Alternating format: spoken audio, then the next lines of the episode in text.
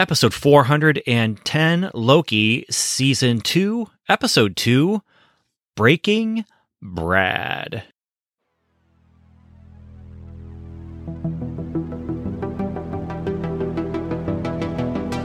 Welcome to Level 7, a podcast about Marvel's Agents of S.H.I.E.L.D. and the Marvel Cinematic Universe.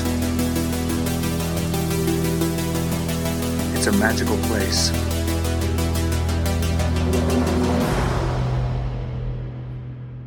Hello, everyone, and welcome back to another episode of Welcome to Level 7. I'm Ben, Ben Avery, and this is a podcast about the Marvel Cinematic Universe. We started with Agents of S.H.I.E.L.D., but we are now way past that into the depths of the Marvel Cinematic Universe as they just keep putting stuff out. And in this case, I'm glad they are because I have been enjoying Loki once again.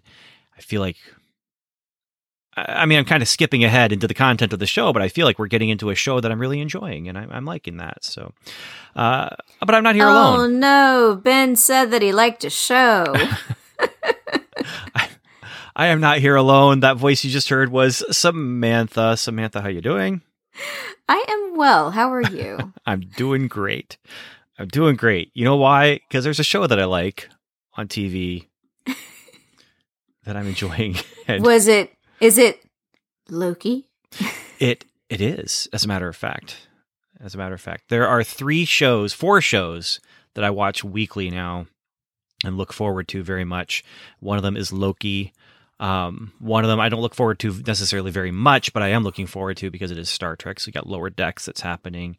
But then there's also two shows that I'm watching for another podcast that I mentioned before. Up from the Ashes is a podcast. You can find it wherever you find your podcast.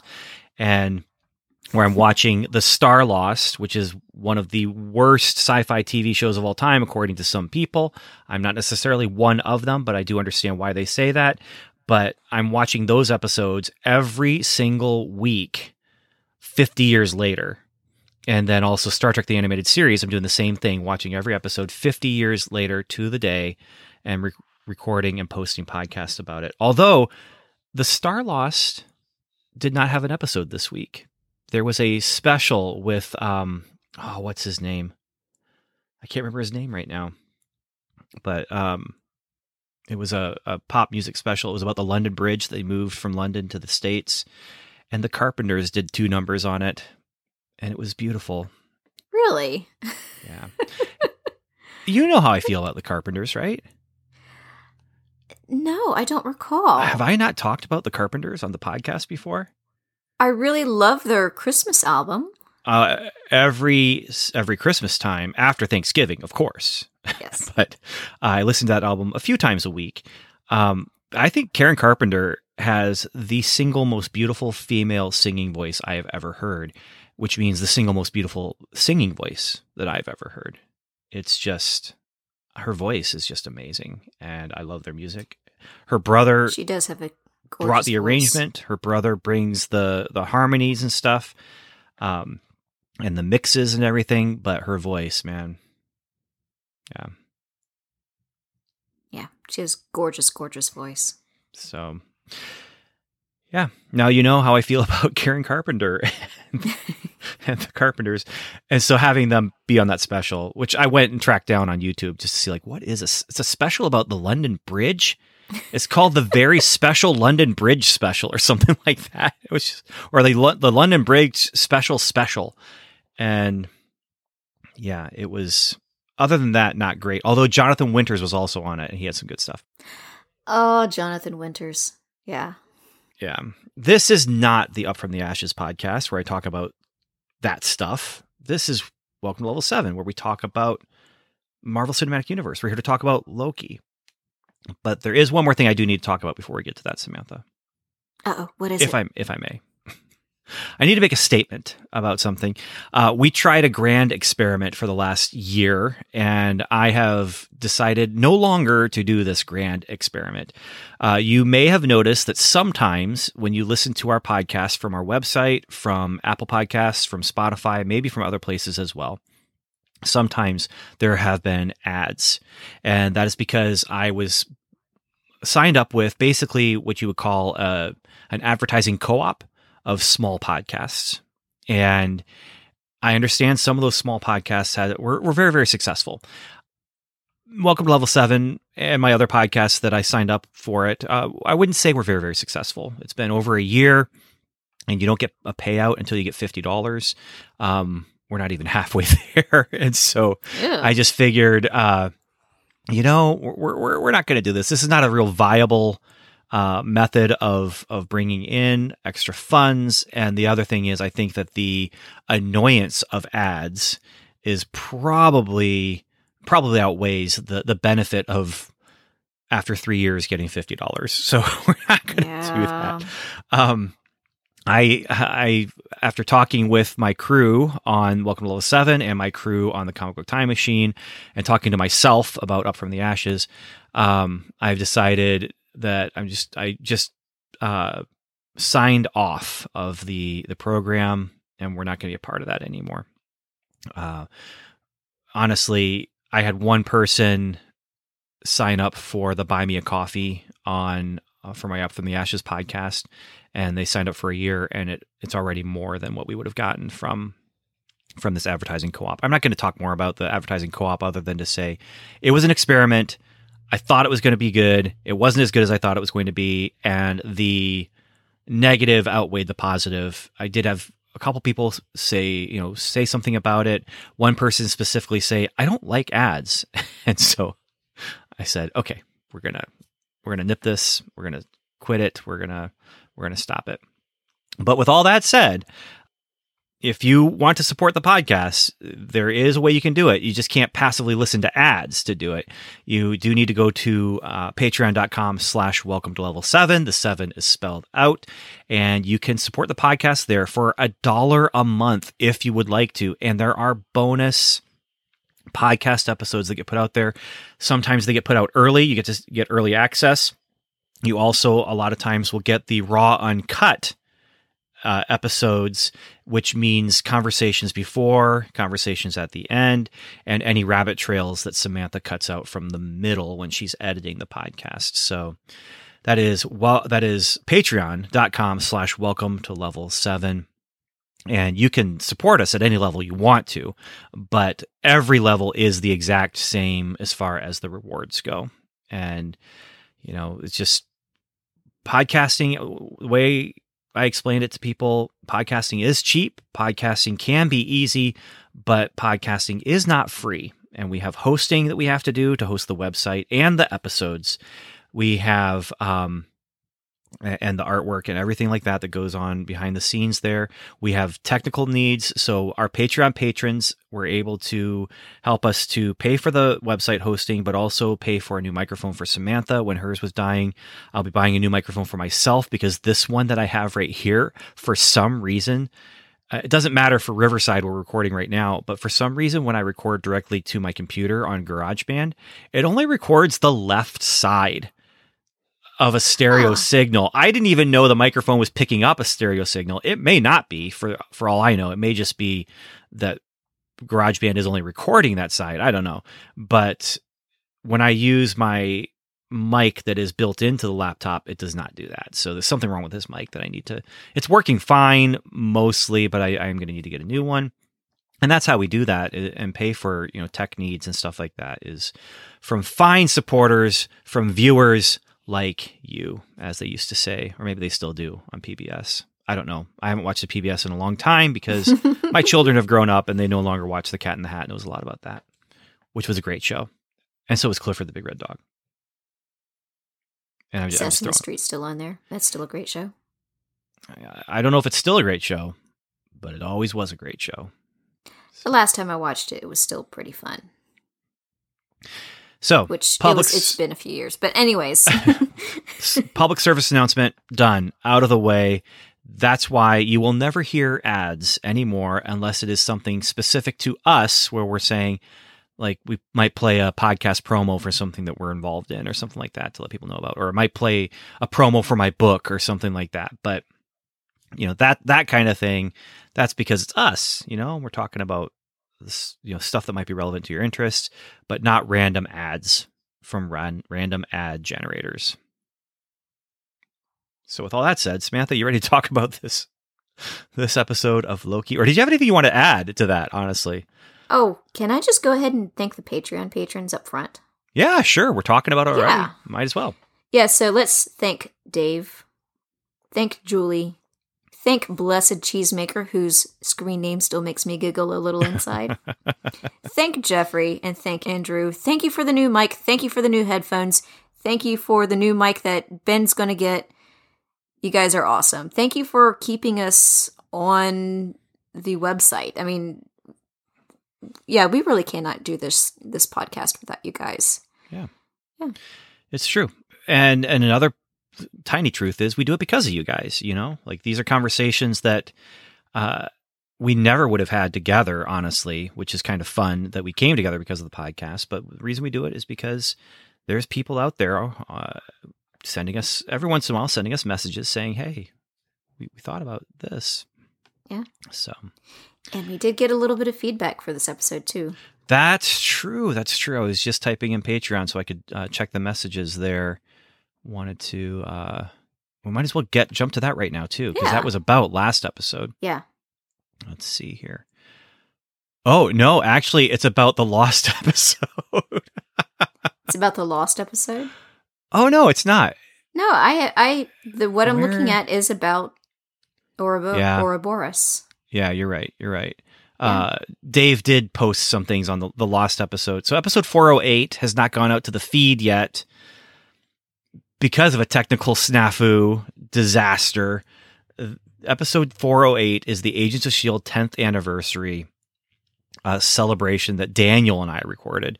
And it did go live on Patreon uncut, but unfortunately, the drive that it was sitting on died before I had a chance. I, I edited it. It's not even before I had a chance to edit it. It it it died before I had a chance to do anything with it to post it and, and put it up. And yeah, that was Mhm. very disappointing. And so I'm I'm going back and forth just about how I'm gonna put it out there. I'm definitely going to put it out there because the the truth of the matter is it was a good episode. Oh, good. I'm looking forward to it because I was not there. Yeah, it was it was a good episode. Uh, I can't find the message I sent you guys. I have it. Is it on the on our our conversation feed? Yeah, it's it's way back there, but I have it up, pulled You up. have it right up. here Okay. Why don't you go ahead and read it then? Okay. He sent a couple messages. So, Agent Dave wrote in about Ouroboros, episode 409, for us. And he says, As for the mysterious who pruned Loki question, wouldn't it be funny if it was dot dot dot? And the next comment he wrote, dot dot dot dot dot dot dot dot Coulson. And I say, yes, yes, it would be funny. It would not just be funny; it would be absolutely hilarious. And I'd love it. I would love it so much. I mean, he's stabbing from behind. yes. Like it's it's it's perfect. it's perfect. if it's not Coulson, I mean, I'm not going to be disappointed, but Yeah. And Clark Gregg is no longer working on How I Met Your Father, so he's available. I don't know when he he was. he was on How I Met. Your Father. Yeah, Huh? yeah. Surprise, surprise. He's the father, or not? Not no, not the father. It's the main character's father. Okay. Yeah. Sorry. we don't. He's know not the, the father fa- they met. He's a different father that they Yeah. already knew. Yeah. Yeah, yeah, and uh, the uh, the female version of Ted, um, who's uh, played, uh, is it Lizzie McGuire? who plays the character. Oh, I don't know. I don't know. But anyways, yeah, he has a small role on that show where he he plays one of the characters' dads and yeah, it, it was it was nice. And then they went ahead and canceled the show cuz we don't so we don't know who the father who the per, like titular father is. So anyways, Huh. Yeah. Well, I I think it'd be brilliant if the if they did that. It If would they- be brilliant. Yeah. I think it'd be fantastic. Yeah. I don't think they're going to do that. I mean, but if they did, yeah, be, it'd be wonderful. It would be wonderful. So let's talk about this episode of Loki then, Okay. where I'll be honest, and we're going to talk about, I think, go through the plot and, and kind of take it in chunks because it is broken up into Oh, oh, some oh, pretty oh, easy okay. chunks to talk about. But yes, Okay. So today is October 17th, the day that we are recording, 2023. Do you know what day it is in the in the MCU timeline? uh, no, I just know that yesterday I, I turned 49 in the, oh, happy birthday. in the sacred timeline. But um, I do know actually what happened on October 17th. I don't know where they got that date from, but I do know what happened. Yeah. It is 5 years since the um Has it been 5 years? Since the s- time jump in Endgame. And supposedly today is the day that Tony Stark died. He sacrificed himself for the greater good. So the thing I'm curious about is if that is information that was actually in movies in in that I just missed or if that's information that's in the new book that's coming out next month. We shall see. Um next month or next week? I thought it said Oh, you're right. It is. It's October. Yes. There is another Marvel book coming out next month. that I'm not sure if I'm going to get, but it's like about kind of the history of the MCU. It's I think it's an unofficial kind of a thing. That's in November. But yeah, you're right. It is next week. It is next week. By the way, speaking of books, the Ant Man book, Look Out for the Little Guy, Yeah. written by Scott Lang. I could not get into that thing. Really? Uh, oh, it Ugh. was, it was just rough. I, I just couldn't get into it. I tried reading it, and I, I put it down. I picked it up a little bit later, tried to read through, and I it just, it's one of those things where my eyes just kind of glazed over the page after a little bit. I'm just like, my, I'm not into this. I, I know I have a podcast. I was planning on doing an episode. I wasted money on buying this book, but I cannot get into this. I'll give it one more try, but instead I'm reading The Lion Witch in the Wardrobe, which is another calendar calendar based thing. It was first published in 1950, October 16th. Ah. So, yeah. So that's what I'm reading right now, and I'll try and get back to look out for the little guy. But for right now, my review is uh. Uh. Did they have. AI write that book? I don't know. hey, AI is a big conversation that we're gonna have here with uh, Loki, though. Yeah. Yeah. So And in the after credit. Just wait for it. that's it. true. Yeah. That's true. All right. So, Breaking Brad starts out the way I would like this whole entire series to be. It's Mobius, it's Loki, it's going undercover in time and doing an adventure. And so they are going, they go back in time to 1977 on the sacred timeline because they're looking for Brad, also known as Hunter X5. He is now a famous actor who stars in the film Zaniac, which is a creature from Marvel that I'm not familiar with, but I looked it up to see like, is this a thing? Is Zaniac a thing? It is a creature, but it's not from any comics that I've read. They find him at the movie premiere for Zaniac, and a chase ensues. Brad doesn't stand a chance though, because Loki has powers here because they're in regular world. He has his trickster powers and he uses them. He makes doubles. He uses shadows to grab shadows. And when he grabs Brad's shadow, Brad gets caught. He teleports and moves around. And then they take Brad in. And he has Oh. serious swagger in that suit, ruffles and all. Oh man, that's what I love about this. Like this, if this whole show was just Loki and Mobius going to different time periods and doing adventures like this, I would be a happy man. Eh, Just getting this one scene was was fun, and I was a happy man. But we get another little time travel adventure where they go to the 80s on the other timeline and, and go to McDonald's. And even that was just like, this is my happy place. This is Mhm. time travel. Um, and I don't care what kind of time travel you're doing. I just love time travel and good time travel, I should say. But you know, good time travel honestly usually just means fun time travel. Set your rules. They don't have to make sense. You know, they can be back to the future rules that kind of make sense until you really think about it. But in the moment, you don't care because you're emotionally invested in the characters. That's what I want in time travel. And that's what I'm getting here is just this kind of goofy, we're going to dress nice for this movie premiere. But it's basically spies in time, superhero spies in time. Yeah. And Oh, did you fun. see 15, B15 in her dress? She got out of the hunter uniform. And she was in a really nice dress. And she I- looked very pretty. I mean, I saw her and I, I didn't Yeah. notice the dress.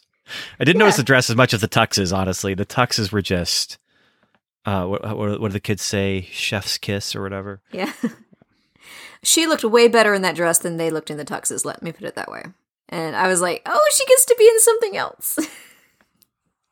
Maybe she did look better, but for But- me, it was just the the goofy cool factor. And and goofy cool is a thing, everyone. Goofy cool is a thing, and I love goofy cool. I won't say I embody goofy cool, but I appreciate goofy cool. I'm just goofy, really, is what it comes down to. But I appreciate goofy cool. Maybe a more recent uh, version of Goofy Cool is like Dorktastic?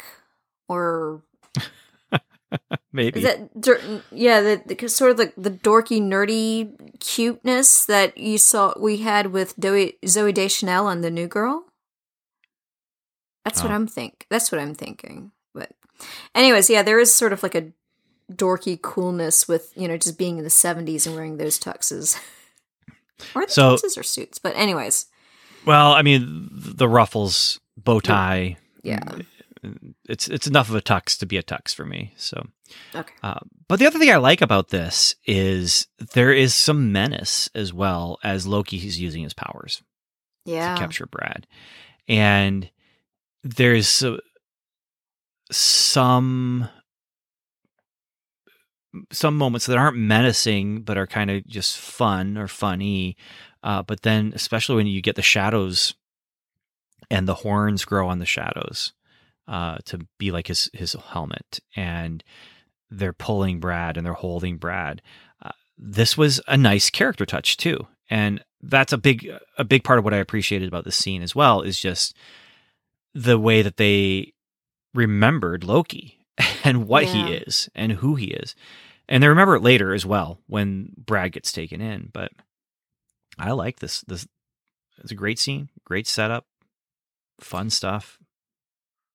Yeah. Loki- Zaniac is a great word. Yeah, Loki is he may call himself the god of mischief, but he's there are times where he's the god of menace. Well, I, I mean, he's he's not he's a villain. Like that's the other Yeah. thing. The, I appreciate that they bring it up in this. He's tr- not necessarily trying to do villainous things right now, but you can't forget he tried to literally take over the world, and he's caused the death of of millions of people. Oh, not just Earth, also Asgard. Yeah. Yeah. And so, I mean, that redemption arc might be what they're going for here. Yeah. But that is a part of his history. And they're not forgetting it. And and I appreciate that. I like Yeah. that they're doing that. Uh so Brad gets taken in. And and uh there's a comment that Loki makes to him about the uh the TVA collar to keep him from escaping. And he says it's a little tighter than you'd expect, isn't it? and, And he would know. Yeah, and I this past week I did rewatch a couple episodes, and it's X Five who puts that collar on Loki in episode one. Oh, nice. Yeah, Good callback. All right. Yeah. So in the TVA, we got a couple things going on. One is Ouroboros is working on the loom. Uh, he can't take time off from his work to examine Brad's tempad that they bring to him, so they can maybe see where it's been, figure out what's going on, why has it been adjusted? It's been it's it's been tampered with. It's been changed. Something's been done to it. Ouroboros basically says, "Hey, is it more important than saving the loom? No? Okay, then maybe we should wait on this. Here, here's the manual. I wrote it. You can look at the manual and that'll help you. And they do try. Valiant effort. failed effort, but they do try. They also realize that Renslayer's tempad has somehow been made so that it can't be traced. So they can't trace her. Uh, part of it is because they don't have Miss Minutes to help them because, and so they have to go through all the data themselves by hand. But they can't find Renslayer either. And in the midst of that, Loki remembers the conversation that he overheard that was recorded, uh, where Renslayer basically makes it sound like she's working with He Who Remains. So we're kind of going back and, and reminding us of the stakes of what's going on here.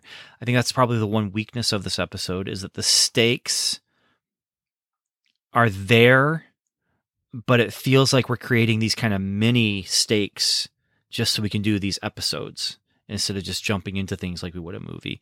The difference with this than with, say, Secret Invasion is I don't feel the time the way I do in Secret Invasion. The style the characters and what they're doing keeps me involved. But with Secret Invasion, it didn't.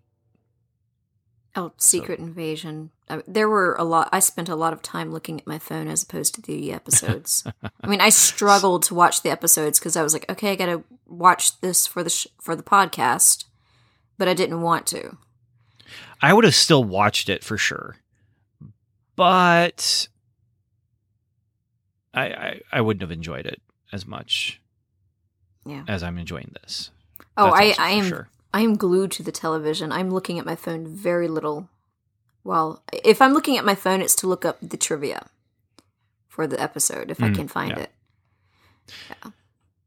So Brad, they put him in a, a cell and they play a variation of good cop, bad cop because Brad has information that they need. First of all, what happened to his tempad? What's going on with that?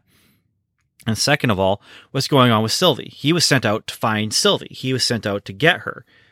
Why was he an, an actor in a movie who was going to his movie premiere?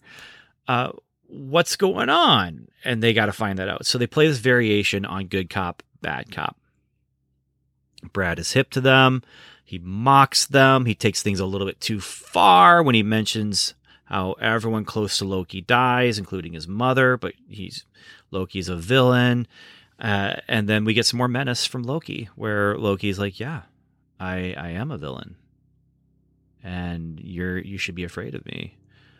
The tension is broken when Brad yells out, "He needs therapy," and I think he was psychoanalyzed in the seventies. he, I think he may have studied psychoanalysis in the seventies. I mean, yeah. The, my note here is that Brad is doing to Loki what Loki would do to other people and just find the thing that gets under their skin pick at that and cause them to either reveal something or get emotionally distraught or you know walk into a trap whatever it might be. But Brad is doing that to Loki and Mobius. And Mobius. Uh, because it's Mobius who's the one who loses it and and punches Brad as as Brad is talking to him about none of this is real. None of this is real, Mobius. You know none of this is real. You were you were kidnapped off of your timeline and um all of the, you know, the stuff that Mobius doesn't want to hear, well, Brad is spewing it at him. And so Mobius is the one who loses it. Mobius is the one who punches Brad and becomes the bad cop. Yeah. Though later, when Loki and Mobius talk about it, Mobius says that he's happy working for the TVA. He doesn't want to know what his life was like in the timeline.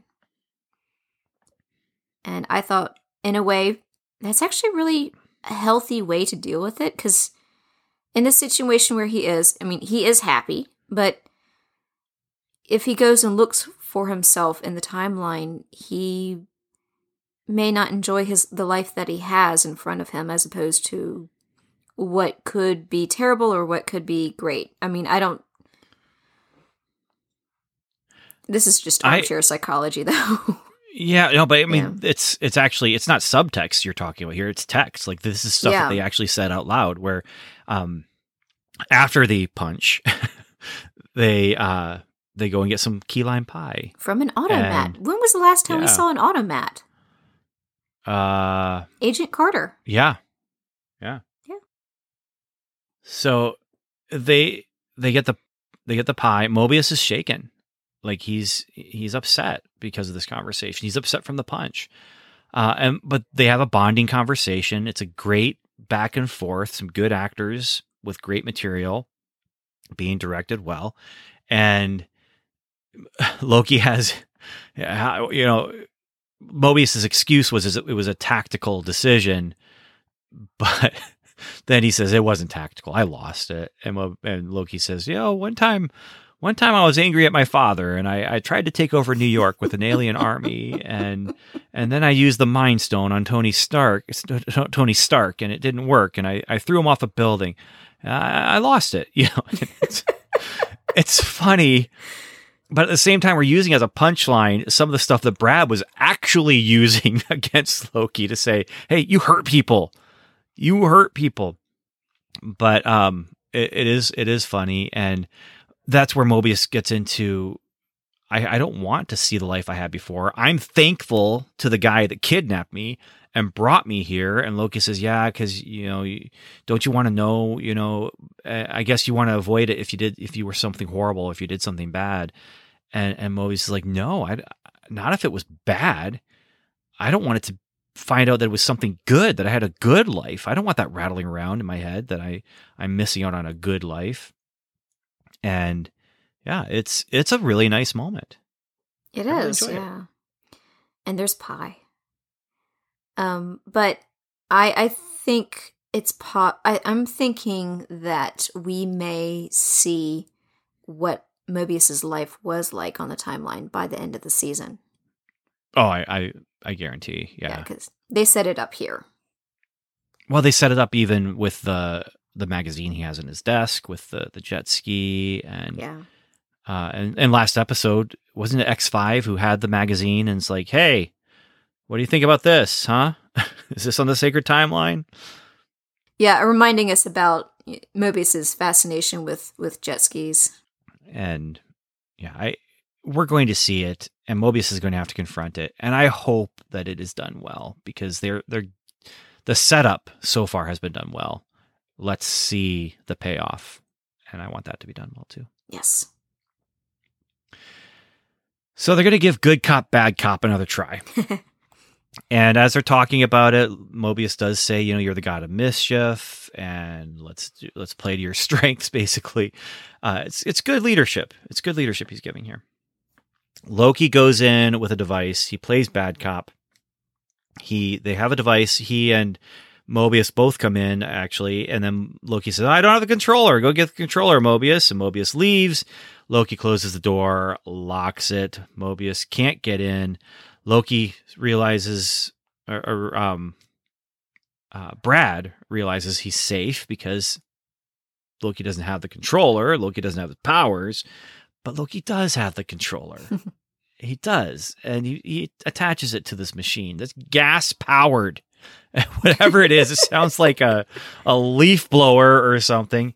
Uh, but it, he turns on the device, the gizmo as they call it, and he starts menacing Brad and and says, "Tell me two two answer to two questions. Where is Sylvie, and what's going on? You know." And Brad won't talk. Brad won't talk. He sticks to his story. That he was sent to get Sylvie, and he bailed. He was sent to get Sylvie, and he bailed.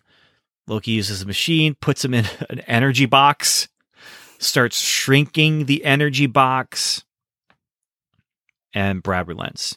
He found Sylvie.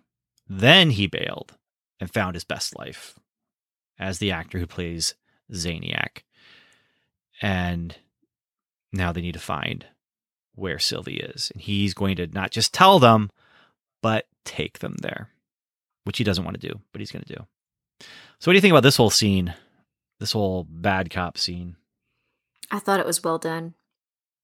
And I love that at the end, uh, Mobius just casually opens the door. It was never locked. Right, right. Yeah. Well, and that's where uh how how do they put it? Um something about you're the god of mischief. You know, good job. And then Loki says, all according to your plan. You know, it's like, it's, this is what I'm saying. Like this episode, it, it just, it's, it's perfect in some ways for me. You've got the time travel escapades where they do the adventure. You have this emotional time travel stuff at McDonald's next, you know, next eh, scene kind of thing. And you have this where they're playing off each other and, you know, Brad was never in any danger. He was never in any danger, man. He was he was fine.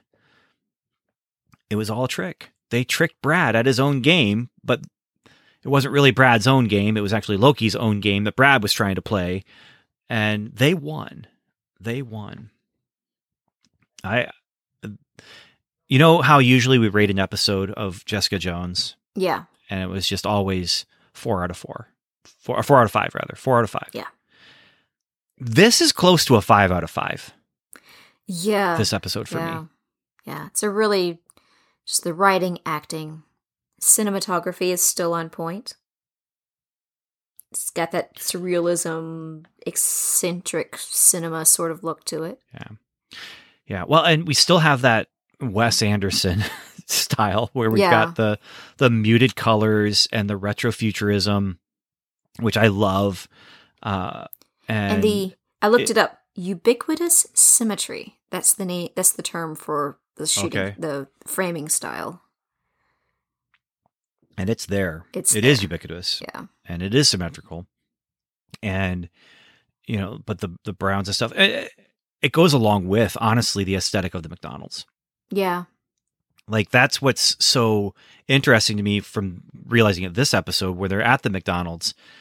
We we had a post credit last episode. Sylvie went to McDonald's, decided she wanted to try everything. I don't know how she paid for it, but maybe she paid for it because when they realized they had, she had no money, they they said, "Well, you're going to have to work it off or something."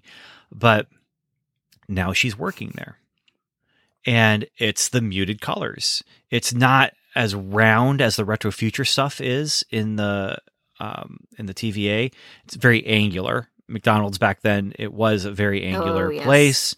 Uh, rounded edges on the tables, but I don't remember if you remember those chairs with the the like those backs on the chairs were kind of that um, angled square kind of a thing, and um, Yes, Eh, I do remember. yeah. So uh, anyway, there's it's very angular. You've got the uh, I don't know what you call the rooftop that the McDonald's would have, but it's it, yeah, it's an angular place with some round arches. Okay, all right, yeah, but but it's also brown. It's yellow, but it's a mustard yellow.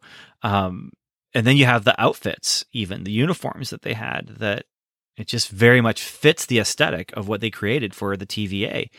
And I'm wondering if this is a chicken egg thing where they said, hey, we should try and see if we can do something with McDonald's because our aesthetic reminds me of McDonald's, or if it was the kind of thing where it was just serendipitous and they got the deal to do something with McDonald's. Hey, that's very, very 80s, right? And very mundane and very perfect for someone like Sylvie to decide I'm going to settle into this life because it is a life with some nice people and and food that's not rodents that I had to kill.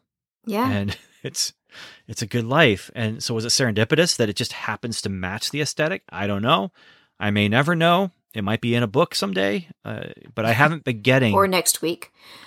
or next week. Yeah, I, I haven't been getting those art of and and making of MCU books. Like they've done a number of them, and I realize if I'm not going to get the Shield ones when when they did season one and season two of Shield, I, I'm not going to get the other ones. I do have the Dark Crystal and the Close Encounters of the Third Kind, Ultimate Visual History. Star Trek: The Motion Picture, inside the art and visual effects, uh, but I, I I never got any of the Marvel ones, and so some of that behind the scenes stuff that would be in those books, I, I don't know, and so I'm, pro- I'm not going to get the Loki one to know, like if they do an interview, what came first. But either way, it doesn't matter. It's a great, great match for for what they're doing already with the TVA. You know, I'm actually kind of happy that she found this job at McDonald's. I mean, in our society, it, it's sort of like one of the lowest of the low jobs that you can get. It's it's like a teenager job typically. But when I go to restaurants, I don't see teenagers behind the counter anymore. They're all adults. Um and I'm happy that she's she's there because she has structure, she has food, she has a life. She has, you know, she's earning an income. She it's not chaotic except at rush hour. But Yeah. yeah. Um but she, she it's it's a quiet life and she's enjoying herself. I think that's a key word. You said quiet. It's a quiet Yeah. life. I think that's definitely a key word. I'm curious what how the rest of her life is. Does she have an apartment? Does she have a roommate? Uh, does she just live in the truck? Because she, I mean, she definitely has the truck. She has the job, but we never see anything outside of that McDonald's. Yeah. and and so it, it does make me curious like what is she doing to s- survive and thrive here? But it's enough. It's enough. And the vibe i'm i'm loving the vibe man. We were in the 70s i love the vibe. We're in the 80s and it's just mcdonald's. I love the vibe. There's one aspect one aspect in the vibe that I do not like. Her mullet. I think it's awful. oh, it, it's definitely of the time. But still, ugh. No. it fits the character It does. fits the character i mean It, it i don't think that that is It does. But i don't uh, I think she's styling her hair to fit the era. I don't think she's gotten a haircut though. I I think it's just her hair grew out from what it was when she was, you know, living life, you know, in in the destroyed world or whatever. And I don't know what the actress has been doing with her hair. It looks like either it's just a full wig or she's had some extensions put in because she has a shorter haircut. But it just uh I do not like it. It's it's it's no. I am not a mullet person. I, I will say this, unlike the dress, which I didn't notice. I mean, I, I noticed she was in a dress, but I really didn't pay much attention to. It. I have noticed her hair, and I think it fits. Though it's a It it's does. a it fits the moment. Yeah. it's a character piece, you know, that that, that fits the character. So Sh you like that she has a job. She also likes that she has a job. She likes her life. She does not want to leave. She's good at her job. She's anticipating that they're going to need straws, and she's taking care of that before she has to be asked by the high school manager that uh, that can't even drive home uh, for himself. You know, she he has to get a ride from mom or whatever and she he she goes on a break to talk with Loki, but she's not going to help. She doesn't like the TVA. She doesn't like what they're doing. She doesn't want it to have anything to do with it. She's taking care of the problems that she needs to take care of. She killed he who remains. She's done. However, when she killed the uh, He Who Remains, she created a problem for the TVA. It was confirmed in this episode that He Who Remains designed the temporal loom, and only he can fix it at this point. They need Miss Minutes, so so the blast door won't open, so they can't even get out there to do what they to do what Orber, Orborus Ouroboros needs to do to fix the loom. And they need Miss Minutes to be able to open the door. And so basically they're like, well, we have to so you're saying we have to find a rogue artificial intelligence who doesn't want to help and who ran away uh, to help us open the door. And they, well, how are they going to do that? You know, how are they going to find a program? And that's that's there's trouble trouble going on at the TVA. The other thing that's happening at the TVA is they're watching branches get destroyed. But then they find out what's going on. Why are the branches being destroyed? Well, it's because this is why Brad is so jumpy. He doesn't want to be on that branch timeline because he knows it's going to be destroyed. And he knows what's going on. And this Sylvie breaks, uses her powers to enchant Brad, and sees what Brad knows, which is that they are sending bombs into the different branches to destroy the branches. And that's why the tempad that Brad had had been changed, is that so they could use it to do this. And so Mobius, Loki, and Sylvie find the spot that the staging ground for this attack on the timeline is happening. They go to stop it, and we get a fight scene. Oh, I did miss one uh, one of the good lines from Brad, and that's Mobius brings Brad out and says he has something to tell us about what's going on. And Brad says, "Yeah, Zaniac is getting a sequel, and you're both invited." and then, no, everyone's gonna die. Actually, so the fight scene is cool. Again, Loki and Sylvie both are using their powers. Mobius gets a stick. It's great. But still, many branches have died. A lot of people have died, a lot of lives. Yeah. Yeah. Though I wonder, so um, X5 brought Sylvie to that McDonald's timeline? No, no, he found her there. He found her there. Okay. So he was looking for her, found her because he's good at his job. That's one of the things is they're like, we can't believe he didn't find her because he's good at his job. Well, he is good at his job. He found her and chose to leave her there and go and do his own thing and bailed on it then. Okay. He didn't bring her there. She found that spot and and he tra- tra- tracked her there. Okay. Well, I will not say what I was thinking because it was incorrect. Okay. Yeah. So, yes, many branches have died, but they do have a hit on Renslayer's Tempad. But Sylvie, she's Audi 5000. She's not interested in helping a broken, rotten organization that can barely help. Because Loki convinced or tried to convince her by saying the TVA is the only thing that can defend against this. And then she's like, You call this defending? And he's like, No, it's it's bad, but we need you. And she says, No, it's too bad. I'm out of here. TVA is broken and rotten. Yeah. And that's the end of our episode. Um, So- Even if this episode was just a placeholder, exposition, whatever you might say to make it a six episode thing instead of a two hour movie, I enjoyed this so much. yeah, it felt like it was written with structure and guidance and a show Bible. Well, I don't know about that, and we'll talk about that in our post credit. There's an article that was posted about how Marvel does their TV shows. And consistency. We'll get to it. Yeah. Uh, yeah, I, I enjoyed it. I enjoyed it a lot.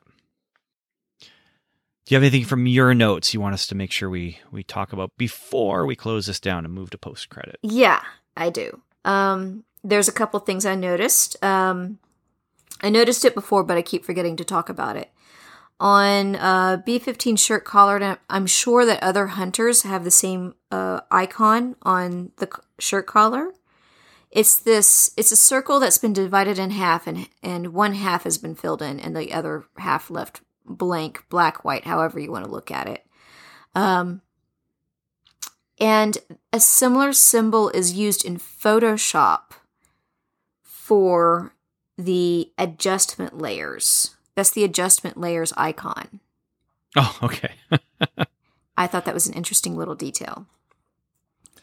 Um, and the other is what exactly is Loki's current status with the TVA? I mean, he's not no longer a rogue variant. He's working with them. His cooperative variant is he an unofficial asset? He's not an analyst yet. I would call him a consultant. A consultant.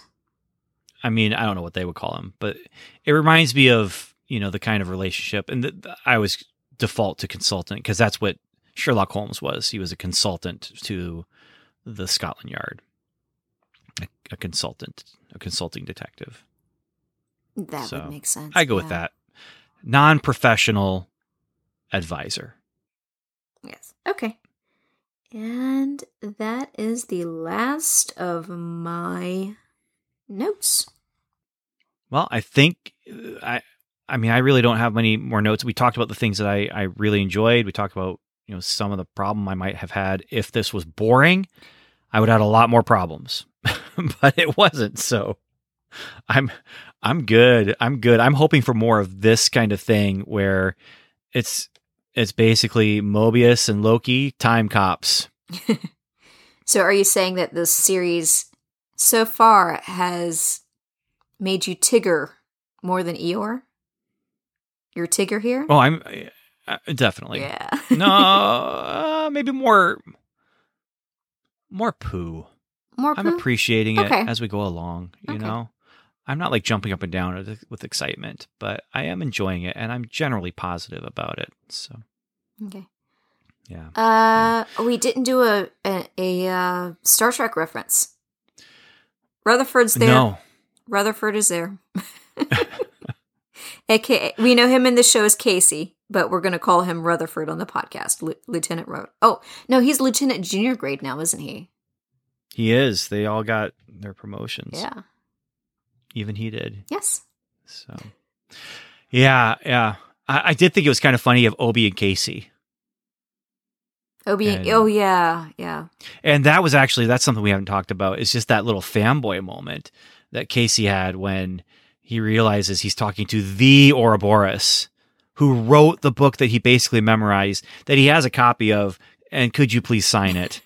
And yeah, so, and when they when they meet, Ouroboros comes running out. We're all gonna die. We're all gonna die. Hi, nice to meet you. Takes time to shake his hands. What we're saying? Yeah, yeah, we're all gonna die. So it just Yeah. It's surrealism at its best, right? It's- great character moments. The characters are not doing anything that would be out of the character as we have seen them and we've experienced them so far. And I'm enjoying it. I'm, I'm curious how does this tie into uh, the Kang Dynasty stuff that, that they're talking about with the, these phases of the Marvel Cinematic Universe, especially when Loki seems to be talking about the stakes of what the movies might be trying to get into. And so, what does it mean for the TV show? Like, is this TV show just setting up movies? I hope not. I hope not.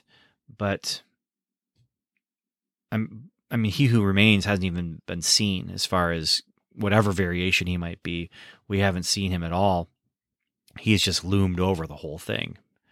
It's like well, we- we've talked about this before, but um, is it Yul Brynner? I can't remember. No, Yul Brynner was one of the good guys. It was oh, what's his name from Magnificent Seven. oh, He played the bad guy. Anyway, he was disappointed because he had such little screen time. He was actually considering not doing the movie.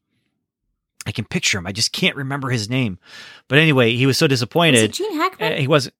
No, no, no. It, was not Gene Hackman. He he was not going to do the movie, and then the director's like, "Well, yeah, you're not in the movie that much, but the whole movie is about you. And every time, even when you're not on the screen, everyone's talking about you. They're talking about your character." And so he was convinced. He was convinced. Well, that's what's happening here. Was it? He who remains. Hold on. Okay, so I have the cast list in front of me. Is it Eli Wallach? No. Yep, that's yeah, the yeah, one. Eli Wallach. Oh, Yep. Yeah. Yeah. I need to go back and watch that movie. it's been a long time since I've seen it. So, okay. Well, I think we should wrap this one up then Okay. and talk a little bit in our post credit about some more strike stuff Okay. And and also Daredevil news. Yes. And so I would. I've already thanked our Patreon patrons. Thank you all so much again. I, if if I could, I'd hug you all. Um, and thank you everyone for listening. Yeah, and I just want to say I'm very excited because very very soon we're going to and we're going to cover this. Uh, we're going to cover this, but very very soon we've got Werewolf by Night is is coming back in color. in color. It's I know some people say ah color movies it's just a gimmick. it's just a gimmick. It'll never catch on, but it is happening. It's happening. And I know some people might say, "Hey, hey, hey, Werewolf by Night, that's got the monster in it, doesn't it? That's got man thing monster, swamp monster in it. That's a scary movie thing." And I'm just here to say, it's not scary. It's elevated thriller, all right? It's cinema. Thank you very much.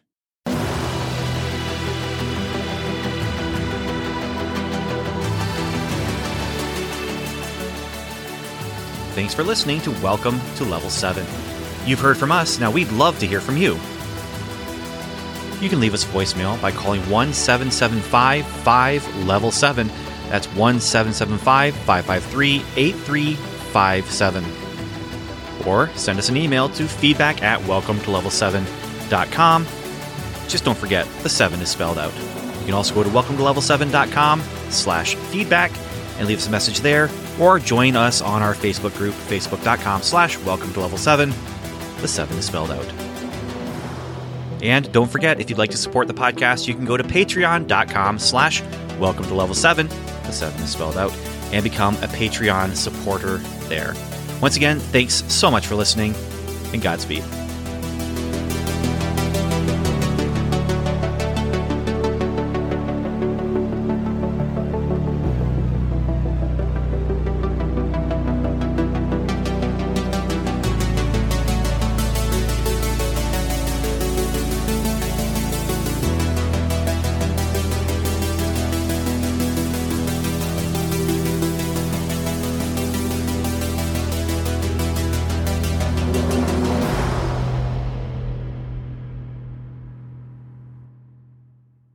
So, Samantha, Yes.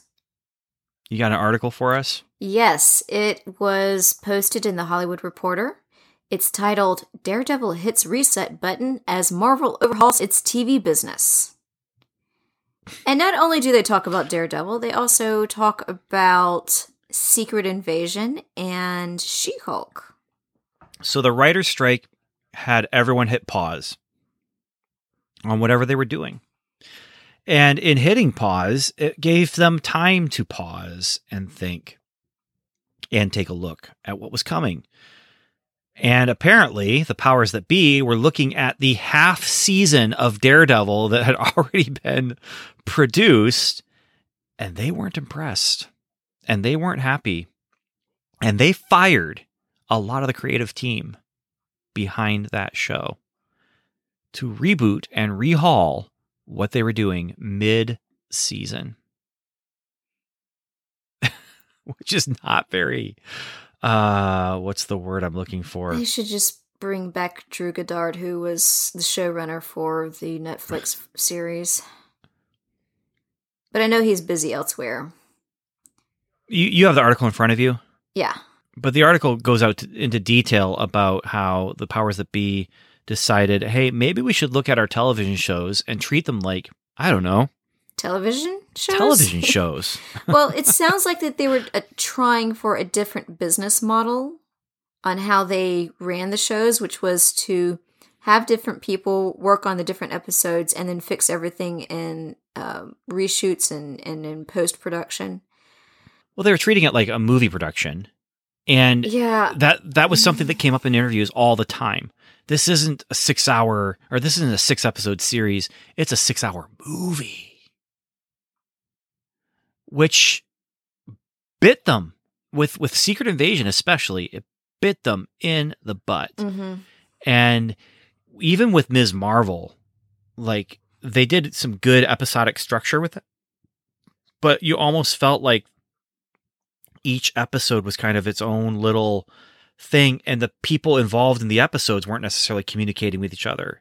And that was primarily Secret Invasion, but some of these other shows felt that way a little bit as well.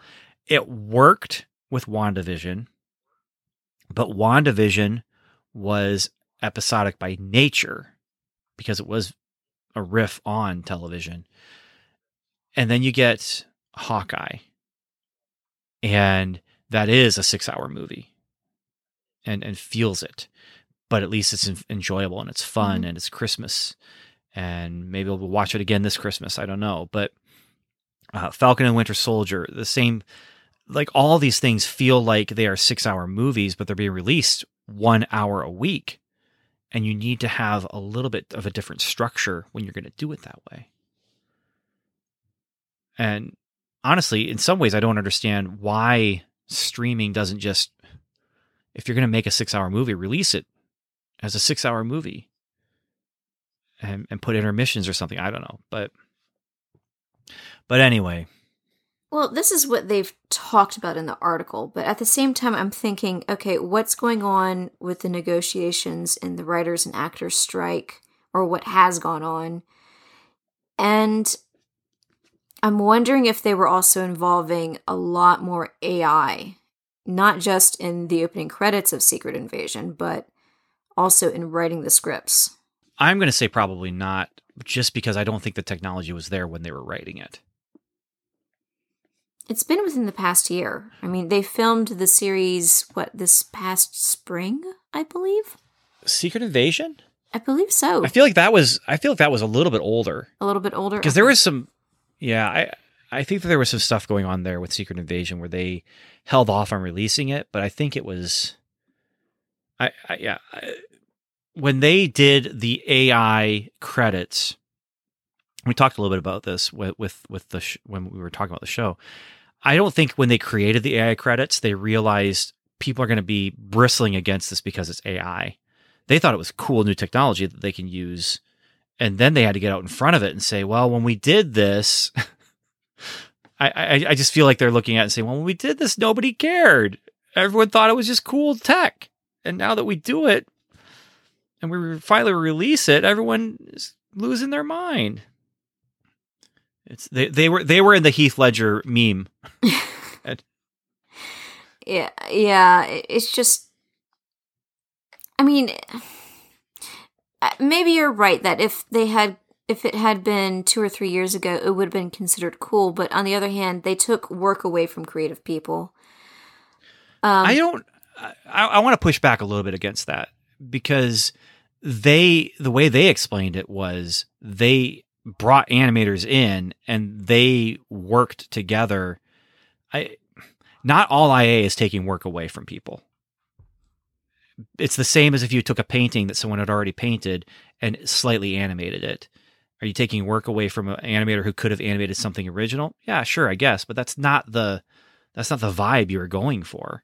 And I feel like the AI for the Secret Invasion stuff, because the first time I saw it, I didn't realize it was AI, but I felt like it just fit the tone of what they were trying to do perfectly. Until I realized the tone of what they were trying to do was a six-hour movie that was kind of boring. And at the end, well, my problem was that it the opening didn't quite hit all the themes that were being brought up in the series and it just felt kind of soulless. I mean, I did like that it felt weird because or something wasn't quite right, but at the same time there should have been a little bit of soul in it and it just but that perfectly goes along with the series itself, doesn't it? it with what with the final product? Yes. yeah, yeah. Uh yeah, I. It was missing a lot of heart. I mean that that whole show was. I, I kid. I, I kid because I love. I yeah. kid because I love. But. I mean, there were scenes that were really great and full of heart and were well written and well acted, but there were a lot of scenes that were. They needed to work on it more, and they should have worked on it before it was filmed. So for Daredevil, they're trying to fix the problem by going back to creating a writer's room. Uh, that's a good idea. And I believe they, yeah, which, they talked about that there was no show Bible. Yeah, and and we talked about this though. We talked about this how mm. the episodes felt disconnected. Again, especially Secret Invasion, it felt like the episodes were being written in isolation from each other. And so you have some repetition, you have some parts that don't quite click together between one episode and the next. And the way that gets fixed is by having a strong showrunner who is leading the writer's room well. Yes, exactly. Well, apparently that's what they're going to try and do with Daredevil the second half of the season. I don't know if it means that they're going to go back to square one or if it means they're going to try and clean up what they have and do reshoots and and then move into things with the the second half of the season. But the creative team, they are out of there. Well, the impression I got was that the what they have shot so far has been completely scrapped. Am I wrong? It's it's been a few days since I've read the article, but that's what Yeah, I, I, I, don't know if you're wrong. That's why I said I don't know. Let me let me just skim over this article, but that's what I got when I read the article. Is that the what they have filmed so far for Da- Daredevil Born Again has been completely scrapped. They're going to start over, wipe the slate clean, start over.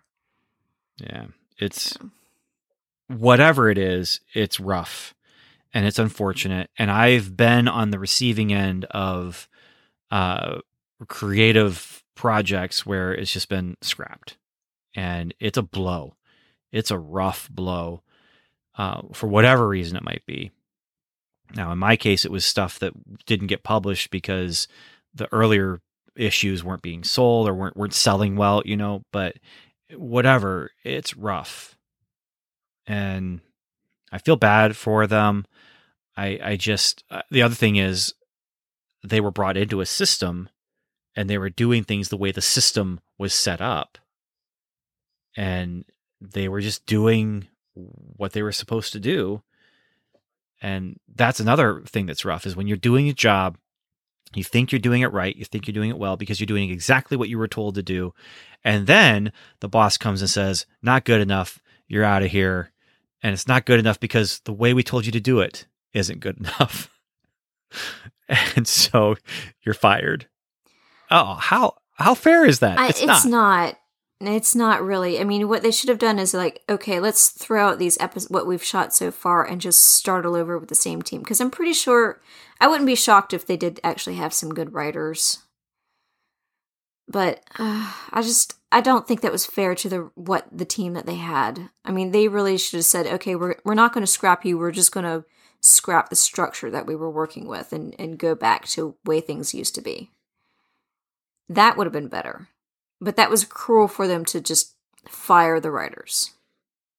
Unless the writing wasn't good. Yeah. I mean, that's that's the other thing is, you know, there's a, a, a feeling of it's it's not fair because they were doing what they were told to do. But if they were doing what they were told to do but not doing it well, then that's a whole nother thing. And and it is uh, it's hard, Samantha, if you're starting over from scratch. It's hard to have the same people there and just tell them do it do what you were doing but do it different. You know, uh, so it's not a good situation for anyone. Obviously, the studio looks bad because studios always look bad whenever anything like this happens. But it's it's hard for the people who they do it to. It's hard for you know the people who are hearing the news and were you know excited for something like you know Daredevil. So now we just have to wait and see. Yeah. But I, I really think that they should bring back some of the writers from the Netflix series. Well, that was the smart thing to do. I know. in the first place. But you know, the studios aren't going to listen to us because we're just two lowly independent. Well, three including uh, and four, including. Uh, I mean, there's a lot of us, right? Yeah, but but I mean, they're not going to listen to lowly podcast people. So I mean, they really should have just try to recreate the magic they originally had with the Netflix series. But then again, I'm also wondering what was in those contracts. Did they forbid them from coming back? I don't know. That's a possibility. But uh, someday there's going to be a tell-all book that I might not read. I may read it um, because I Wish I could give you my- love, love the the Netflix Daredevil series. I love it. It's it's rough to get through some episodes, but it is a great series. Um, I think that's it. I think we're done with this episode. And Samantha, thanks for another good one. You are welcome. Thank you. It was fun, made funner, of course, or made more fun, I should say, um, if I'm going to speak correctly, but made more fun by the fact that the episode was fun to watch, Yes. fun to talk about.